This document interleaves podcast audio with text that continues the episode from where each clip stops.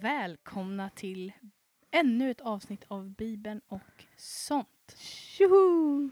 Trevligt att råkas igen. Japp. Eh, vi heter Julia och Olivia. Ja, det var vi. jätte, jättelänge sedan vi presenterade oss. Jag. Jag tänker att folk som hoppar in, de har hört det gamla. Ja, läs beskrivningen. Mm. Ja. Välkomna till ett nytt avsnitt. Idag ska vi ta oss vidare till krönikeböckerna. Ja, det ska vi göra. Vi ska hoppa rakt in och vi tar dem i våra biblar så är de ju skrivna som krönikeboken 1 och krönikeboken 2. Vi tar dem i ett svep. Japp, för egentligen är de ju, precis som kungaböckerna, ett enda verk. Ja, precis. Det Japps. var liksom längden på pergamentrullarna som bestämde att det fick bli två. Yes.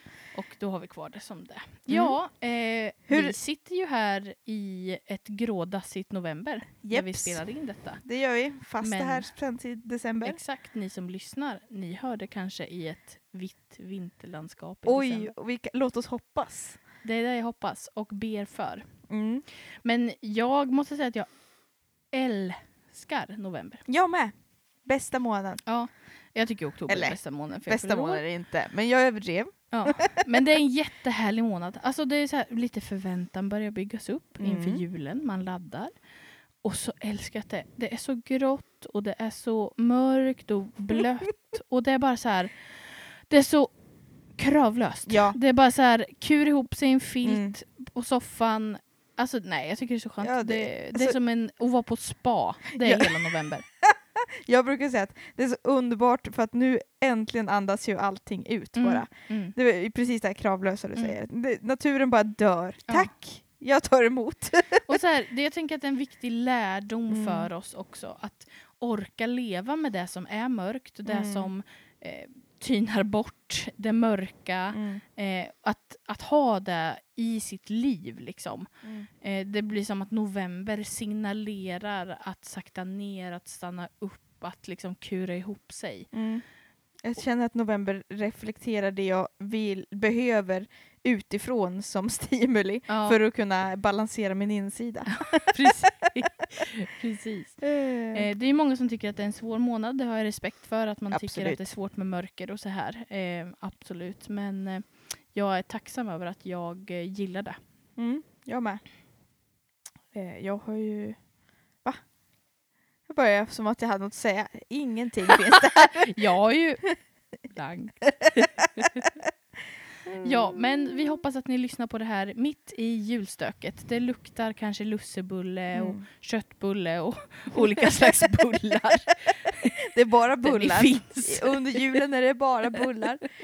Vi hoppas också att man får fira med sin familj. Ja, det vet vi inte än. precis. När vi sitter här och spelar in så är det all is open. Ja. Just nu ser det lite mörkt och dystert ut när det kommer till att få träffa människor men Mm. då eh, vill vi... Ja. Vi Jag- hoppas och ber för att den här tiden när vi nu faktiskt är väldigt, väldigt försiktiga får Mm. ge eh, lite utrymme att vi kan fira med våra familjer Mm. kring jul. Annars får vi försöka hjälpas åt att fortsätta känna tillsammanskap och gemenskap Mm. fast vi inte får träffas fysiskt. Ja. Så finns fortfarande så många sätt att faktiskt eh, ha gemenskap Mm. fast man inte umgås. Precis. Jag som bor långt ifrån min eh, biologiska familj, Mm, jag säga. Eh, man har ju sin biologiska, sen kanske man har sin valda extra familj. Mm. Och så här. Men ehm, vi, vi är ju alltid långt ifrån varandra. Då har Mm. man fått lära sig att prata telefon. Ja. Att eh, hålla kontakten på det sättet. Precis. Så gör det om det går. Mm. Ja, men hörni nu ska vi dyka in i krönikeböckerna. Jajamän. Det här är ju en, eh, ja det är samma sak som vi nyss har gjort i kungaböckerna, ungefär. Ja, precis. Men det, något som är intressant är ju placeringen Mm. till att börja med av Mm. de här böckerna. Mm. I vår eh, kanon, alltså ordningen av böcker i Bibeln, så ligger det ju precis efter kungaböckerna. Vilket man kan tycka är logiskt för att det, det är samma berättelser som Mm. upprepas fast lite annorlunda Mm. i, i krönikeböckerna. Eh, men i den judiska kanon då enligt den traditionen så ligger krönikeböckerna sist eh, istället för nu. okej. För att det är en sammanfattning av händelserna, Mm. de viktiga händelserna. Och den här boken är också författad senare Mm. än kungaböckerna. Mm, Man kan tänka sig att den är skriven några hundra år Mm. efter kungaböckernas eh, är skrivna och har kommit till. Precis, författaren verkar ju till exempel veta vad som händer i Esra och Nehemja och de här böckerna som Precis. kommer sen och Ester. Personer som lever långt efter liksom Mm. och så. Så att det här är ett efterperspektiv. Man Mm. berättar berättelsen igen och då tar man sig ju vissa eh, konstnärliga och berättande friheter precis. med berättelserna. Som vi Författaren upptäcka. har ju ett tydligt mål med vad Mm. han, får man ju anta då vid Ja, den här tiden. Vi, man vet inte vem författaren är, men författaren har ju ett väldigt tydligt mål med att berätta Mm. just krönikeböckerna, som inte bara är en summering av det som redan har skett, utan en, en vinkling och en, ett tydligt budskap som man Mm. kanske ganska ofta missar. I alla Mm. fall har det varit så för mig. Alltså jag, när jag har läst Gamla Testamentet, liksom, när man kommer till krönikeböckerna så orkar man ju knappt så här, ja ah, okej så, så jag hoppar man nästan, nu? man scrollar Ja, ja. eh, nästan bara förbi det för att det känns som att eh, det bara är en upprepning. Gjort. Men egentligen är det ju inte så. Och det ska vi prata lite om idag. Men vad, vad, vad tjänar krönikeböckerna för syfte och vad, vill, vad är det författaren vill säga med den här Mm. sammanfattningen? Just det. Alltså, eh, det man kan se är Mm. ju, eftersom den här skriven är så långt efteråt och, och hur den berättar så, så verkar den ju ha ett syfte, eh, en ansats att prata om det profetiska hoppet. Ja. Och det här hoppet eh, är liksom fördelat på olika saker. Mm. Dels hoppet om templet, Mm. Dels hoppet om Messias, Mm. den messianska kungen som Mm. ska vara en kung, den här utlovade personen i Davids ett Mm. som vi läser om ändå och som profeteras om, som ändå ska komma och kommer vara den perfekte kungen, Mm. den som verkligen kommer att eh, vända på saker och ting. Man har också ett hopp om att få återvända och förenas som folk. För efter de här, det vi fick veta i kungaboken om att eh, ja, men Nordriket, de förskingras totalt och eh, Sydriket, Juda, de tillfångatas och åker till Babylonien och de, de hamnar i förtryck och slaveri Mm. och sen, eh, ja, man hoppas få bli ett folk igen. Mm. Och man längtar efter den här ledaren som ska, ska ena en. Ja. Och, vilket ju är väldigt, liksom, det är en väldigt sund längtan. Vi har pratat om det här många gånger hittills. Att det är ju på den här tiden ledarna som är smorda med den heliga ande. Mm. Det är ledarna som liksom leder folket på Guds vägar. Folket i den här tiden har inte den personliga relationen med Gud Mm. utan det är genom ledaren. Så Mm. därför blir ju ledaren liksom så oerhört viktigt. Ja, Viktig. och en sån central figur. ja, liksom. precis. Eh, och För alla. någon dag ska den ultimata kungen komma. Yes. Den messianska kungen. Ja. Messias, den smorde. Ja, precis. Och det är utifrån de, den agendan som den här boken skrivs. Precis. Som det här verket Hopp. författas. Hoppet om att templet ska resas upp igen Mm. och hoppet om att det ska komma en messiansk kung och ställa allting till rätta igen. Mm. Det är det som den här författaren drivs av. Ja. Och eh, de första nio kapitlerna Ja. är ju släkttavlor. Ja. och som vi vet, det kan vara ganska segt att läsa. Ja, Eh, det är en massa namn som radas upp. Ja. Men det är ganska intressant med de här släkttavlorna Mm. faktiskt. För att de går ju igen på det som vi precis sa. Att författaren har två tydliga stråk i krönikeböckerna om det här hoppet om templet och hoppen om en messiansk kung. Och släkttavlorna är de som det redogörs för. Det är Davids ett. Arons ett representerar ju den här hoppet om att templet ska byggas upp igen. Det är därför det är viktigt att redogöra för Arons ett. Aron som står för prästerskapet som ju tjänar i templet. Och sen är det Davids ett. Där Mm. ju man tänker och hoppas att Messias ska komma Ja, ur. Så det är precis. därför det är de två ettorna, de två släkttavlorna som Mm. man får följa. Ja, det är därför de är så viktiga. Och Ja. de poängterar ju någonting. Mm. Så, här, så här har det gått till. Man befäster de här händelserna i historiens gång. Exakt, de hänger Här, ihop. titta liksom. bevisen, den här personen och sen, och, Mm. och vad noga man har varit med att eh, veta. Ja, precis. Så här, den är den son och dens dotter Ja. och den är det, det, det. Man, vet, man får alltid veta både mamma och pappa. Mm. Och så här. Det är ju väldigt intressant när man pratar om det här. En, en kritik som ju Gamla Testamentet får ibland är ju att ja, men hur, det här med den muntliga traditionen för Mm. att man hade ju inte skrift på samma sätt som vi har, att vi kan skriva vad som helst på nä- liksom, Mm. när vi vill, utan det fanns ju inte papper och penna på samma sätt. Liksom. Hur, hur kan det här ha bevarats? Ja, Mm. men då blir släkttavlorna väldigt viktiga för Verkligen. att befästa att de här personerna har faktiskt funnits. Det, det är noggrant liksom, berättat och ihågkommet och sen då nedskrivet. Yes. Ja, ja. Det Mm. Eh, och, och liksom all historia har ju kommit till oss på det här sättet. Ja. Dels precis. genom de här texterna som kommer till kanske efter att saker har hänt, Mm. men också genom andra fynd. Mm. An- arkeologiska Mm. fynd och saker vi lär oss ja, på det sättet. Mm. Så att den kristna historien, eller den judiska historien, Mm. den är ju eh, den är brett antecknad. Mm. Alltså den, Ja, ja. Det finns jätte, jättemycket Mm. texter som bekräftar de eh, bibliska texterna.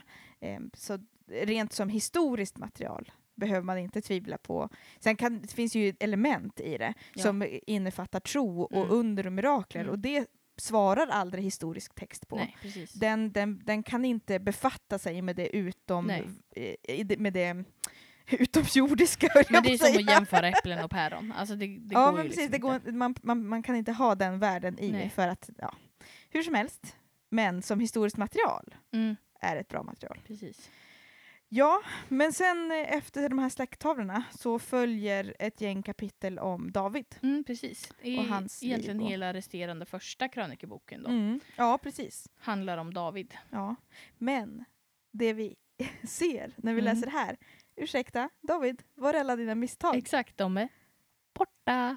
Hej då, borta Historien om. Batseba och Nej, nej, andra fadäser. Går icke att finna. Nej, de är bortskrivna. Och dessutom den här eh, folkräkningen i slutet av Davids liv. Mm. Ja, precis. Nu, som vi sa då också när vi Ja. pratade om den, nu är det Satan Ja. som uppmanar Mm. honom att göra det här. Exakt. Det finns liksom inte, det är inte David själv som bär på all den här Nej. liksom, synden och felstegen och allting. Exakt.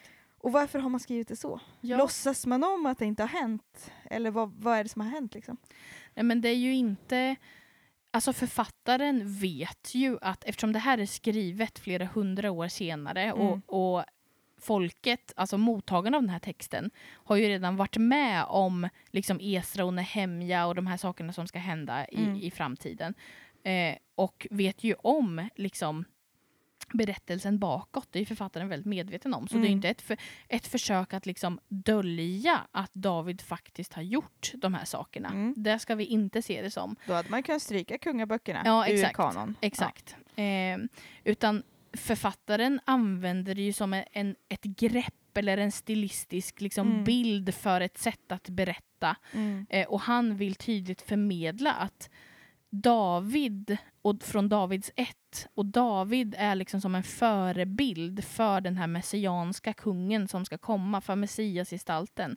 Så är David den absolut bästa förebilden Mm. för den som ska komma. Och författaren vill helt enkelt göra det här tydligt. Mm. Mm. Och berätta David i en väldigt, väldigt, väldigt god dager. Ja. Eh, för att liksom kunna spegla den här Messias som Mm. ska komma. Mm. Det är Ja. det författaren vill. Man försöker inte lura folket, Exakt. utan man vill bara, som du säger, ta ett nytt grepp. Ja. Sen så kan man ju ändå ta sig tid att läsa krönikeböckerna fast det är en upprepning. Mm. För att det finns också delvis nytt material Mm. som inte finns med i kungaböckerna. Till exempel så jämförs eh, David med Mose Mm, på ett sätt som är liksom ett nytt grepp också. Det är spännande tycker jag att läsa dem också. Mm. Även den här, den här varianten av historien. Mm. Eh, mm. Sen, kommer vi till andra krön. Japp. Med raska, rask Ja, takt. det går ganska fort i krönikeböckerna. Det är liksom ingen eh, långsam historia. Nej, nej, verkligen inte. Och då handlar det om, eh, om Juda, helt enkelt. Mm. Vad som försiggår där den sista, sista tiden för Juda. Ja. Det, man kan ju tänka sig att det kanske är så att eftersom norra riket blir så, Israel blir så eliminerat, Ja. så ja, vi tar inte med det. Det, ble, det blev inte, inte bra där. Nej men precis, och, och lika, likadant som att författaren väldigt tydligt vill förmedla att David är den bästa förebilden för en Messias som ska komma så går ju att berätta om Juda som Mm. det liksom positiva riket i Mm. linje med det. Mm. För att det var ju där Jerusalem fanns och det var där templet var. ja. Och det går i linje med den här eh, att författaren vill, vill också förmedla om ett, ett hopp om att templet ska byggas upp igen. Ja. Och det kommer ju vara i Jerusalem på samma plats, alltså Mm. i Juda. Så att Nordriket ses ju hela tiden som det liksom det var där det blev fel. Mm. Där man värnar om ska komma tillbaka och upprättas igen, det är ju Juda. Det är Mm. ju inte Nordriket, utan Nej. det är Juda och det är Jerusalem och det är templet. Precis. Och eh, vi får i- nu också eh, höra om goda och dåliga kungar, Mm. onda och, och goda. Och de här tjänar som berättelser för att de nästa generation, de som blir läsare av den här texten, ska se hur de ska och inte ska göra. Mm. Alltså det är ju, det, det är ju pedagogik Ja, i det här. precis. I alla de här berättelserna finns ju hela tiden det Mm. pedagogiska draget av att berätta för de som ska bli eh, mottagare av texten och berättelsen.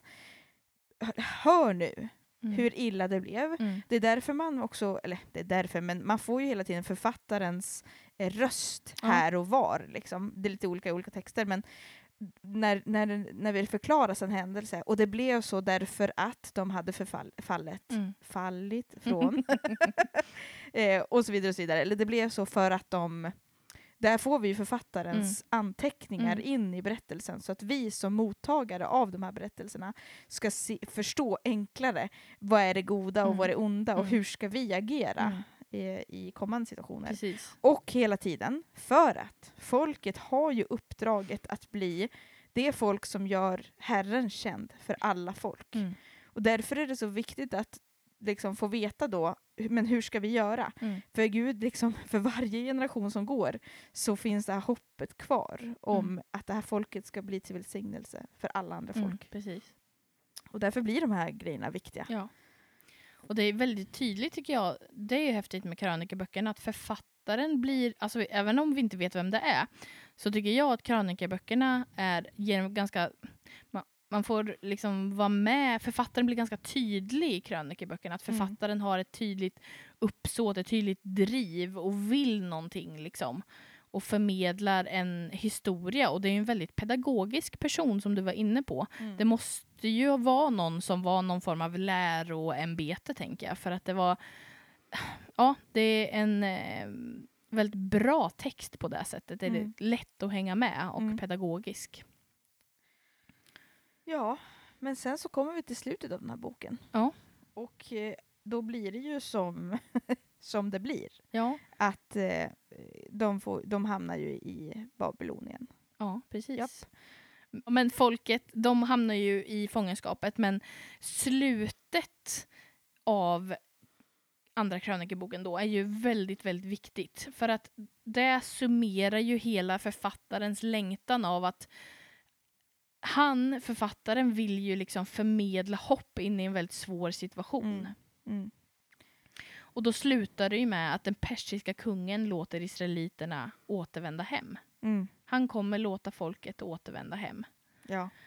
Och författaren pekar liksom på hoppet Mm. om att det kommer vara en slutgiltig, det, det finns en slutgiltig upprättelse Mm. för, för folket. Det är inte ute med folket. De har inte bara hamnat i Babylon och sen så blev det ingenting mer. Mm. Utan författaren vill förmedla in hopp i en svår situation och därför slutar den här boken så som den gör. Mm. Och på hebreiska så slutar den ju egentligen mitt i en mening. Ja. Den slutar ju med upp, tror jag.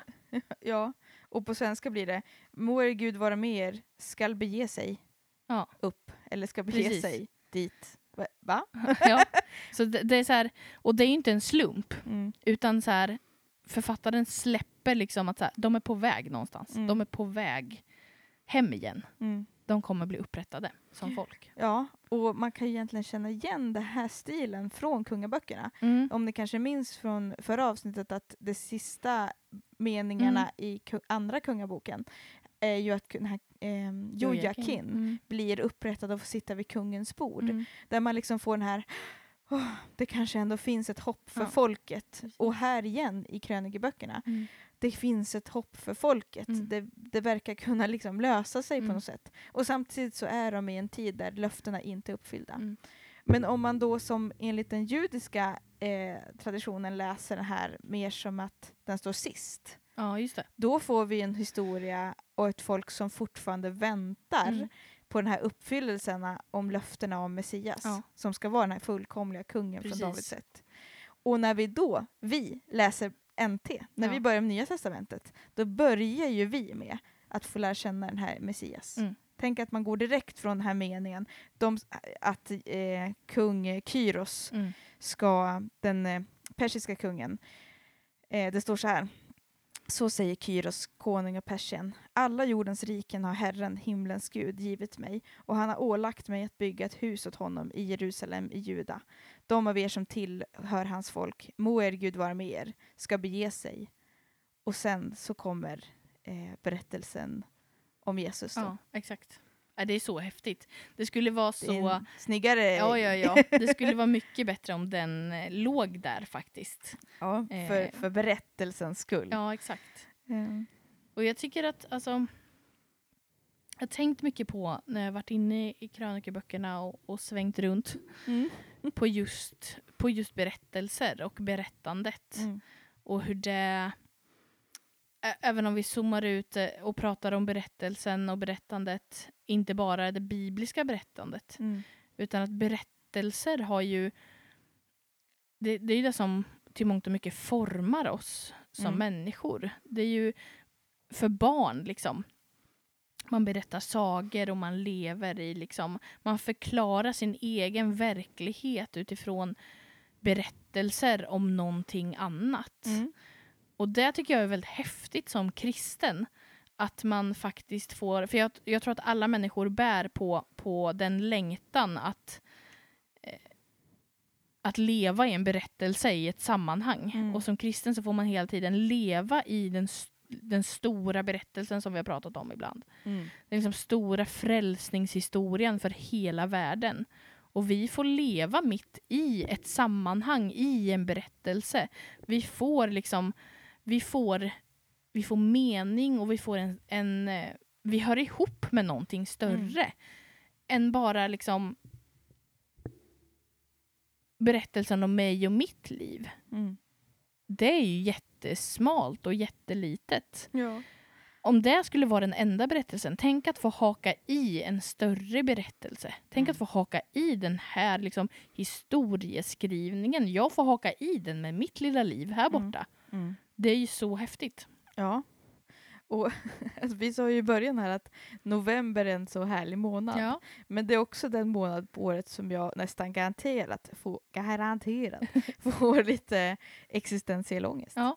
Alltså en sorts känsla av är det här det här som är livet? Ja. Mm. är det här eh, vi, för då, alltså någonstans i november, då känner jag, nej men veckorna har bara gått. ja, just det. Nu har det gått så Allt är fort. tomhet i Det- tomhet. Ja, ja, det är Mm. väldigt mycket predikaren Mm. eh, över mina första veckor i november alltid. Eh, och jag, jag trivs ju med att drabbas av den här känslan av, eh, av att tiden går. Ja. Alltså den stampar på i Mm. ett sånt tempo. Mm. Och eh, några av er som kanske är äldre än mig kommer att lyssna på det här och bara ja, lille vän. Ja, precis. Mm. Men jag, jag känner så här, Ja. hur som helst. Eh, tiden bara liksom springer fram. Och här står vi i våra liv, vi liksom försöker leva så nära Kristus vi kan och Mm. vi, vi, vi har goda intentioner och samtidigt så uppslukas vi av vardagens, eh, ja, trivialiteter Ja. och viktiga saker. Mm. Alltså våra liv, jag tror ju inte att våra liv här är oviktiga på Nej. något sätt. Eller att det vi gör eller våra hem och allt är oviktigt. Jag tror att det är viktiga saker. Mm. Eh, och att Gud har, skick- har liksom skapat oss i den här världen av en anledning. Men eh, någonstans så känns det också som predikarens ord, tomhet, idel tomhet. Mm. Och då, det absolut enda som får, ger mig hopp Mm. i det, det är att haka in mitt liv i den här stora berättelsen. Ja. Att säga, ja, ja visst, idel tomhet, men mitt i allt det, som också är predikarens vändning på något Mm. vis, att men vi lever ju för Gud. Ja. Och att så här, jag är del av den här stora berättelsen av Guds folk. Mm. Att jag, jag kan tycka att så här, men vad gör det för skillnad? Jag är ett, en person i hela den här stora världen. Och med uh, det valet i USA just nu och allting som pågår. Eh, jag är en person. Alltså, eh, man kan känna sig så liten. Mm. Eller jag kan göra det i alla Mm. fall. Men då är den här stora berättelsen, alltså det är ett sånt det är ett sån otrolig frid för mig Mm. att få kliva in i den. Både känslomässigt och, och praktiskt. Mm. Att så här, men, men Gud har ju skapat mig för den här tiden och Gud har skapat mig i den här delen av berättelsen som är nu, som Mm. är 2020, som är den här tiden, den här pandemin har han liksom, ja men nu är vi här. Mm. Och då har Gud någonting för den här tiden som är del av en stor, stor berättelse som handlar om så mycket mer än mig. Och då andas jag ut. Ja. Och det är det som också händer när ni lyssnar på det här i december. Mm. Så går vi, vi är adventstid, vi, vi väntar på att, nu betyder ju inte eh, advent väntan, utan det betyder ju ankomst. Men vi väntar ju på ankomsten av det Mm. lilla Jesusbarnet. Mm. Och det är en berättelse som angår dig och mig. Mm.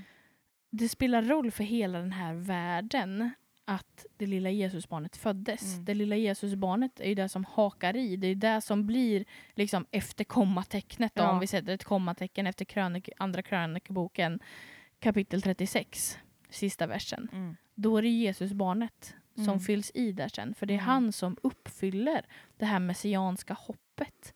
Det här hoppet som de liksom, men en dag så kommer det väl komma någon som kan rädda oss. Mm. Ja, han kommer. Ja. Han föddes när vi firar jul. Mm. Då kom Messias till jorden och vi får haka i våra liv i den berättelsen som rör hela den här världen. Mm. Det är det julen handlar om. Liksom. Ja. Det är den tiden vi får gå in i. Jag tror det är därför jag tycker november också är så fantastisk. För att Mm. snart så får man liksom ikläda sig Ja. hela berättelsen. Mm. Och det är det vi gör när vi Mm. går in i liksom jultiden. Sen är det härligt med mm, andra saker också. ja. Men att vi får leva i berättelsen. Mm. Ja, det är så stort. Ja. Det blir också, jag tycker ju att just den här läsningen av Gamla Testamentet och de här löftena, Mm. då blir berättelsen om Jesu födelse, Mm. den händelsen, Mm. inte bara Jesu död och Nej, uppståndelse, precis. utan just födelsen. Exakt. Här kommer en man i Davids ett. Alltså, det har pratats om i, under så lång tid. Ja.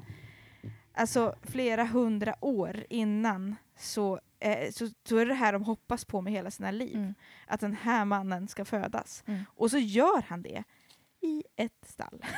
det, det är lite antiklimaktiskt. Men det är det som är så sjukt stor. Förstår ni att det här, det här folket, de har väntat liksom generation efter generation efter generation Mm. på en man och de bara liksom ser framför sig liksom en segerkung Mm. som ska också eliminera andra folk, ge dem en plats på jorden, ge dem templet och sen så blir det också något helt annat. Ja.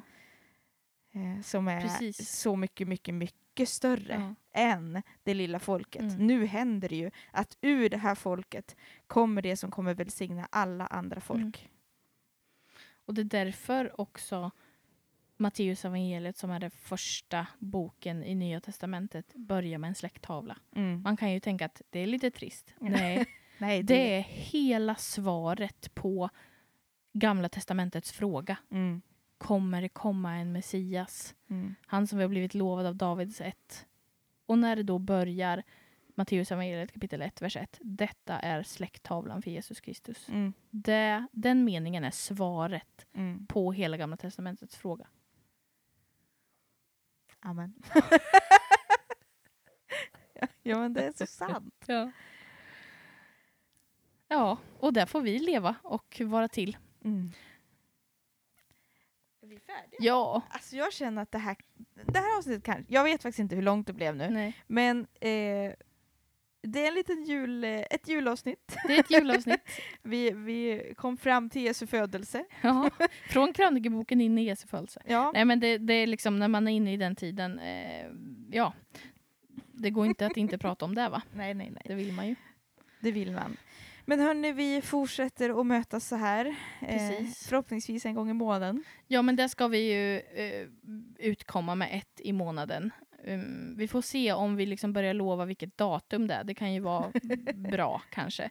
Mm. Men, men ett i månaden ska vi försöka få till. Japs. Mm. Ha nu en riktigt välsignad jul. Mm. Och vi vill önska er Guds välsignelse. Och kom ihåg att där du är, du är inte ensam. Nej. Kristus själv är med dig. Hej då! Hej då.